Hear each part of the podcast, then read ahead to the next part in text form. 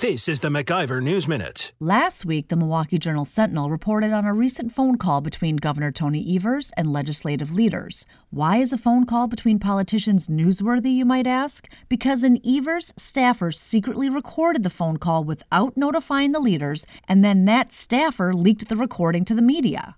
Governor Evers so far has refused to identify the staff person responsible for secretly recording his political rivals or say anything about how the recording found its way to the mainstream media. Until Evers reveals the name of the person responsible, the recording of the phone call may not only be a dirty trick, but actually illegal here in Wisconsin. When the governor's legal counsel was asked which member of the administration recorded the call, the governor's lawyer refused to answer the question directly and attempted to shift blame on the legislature.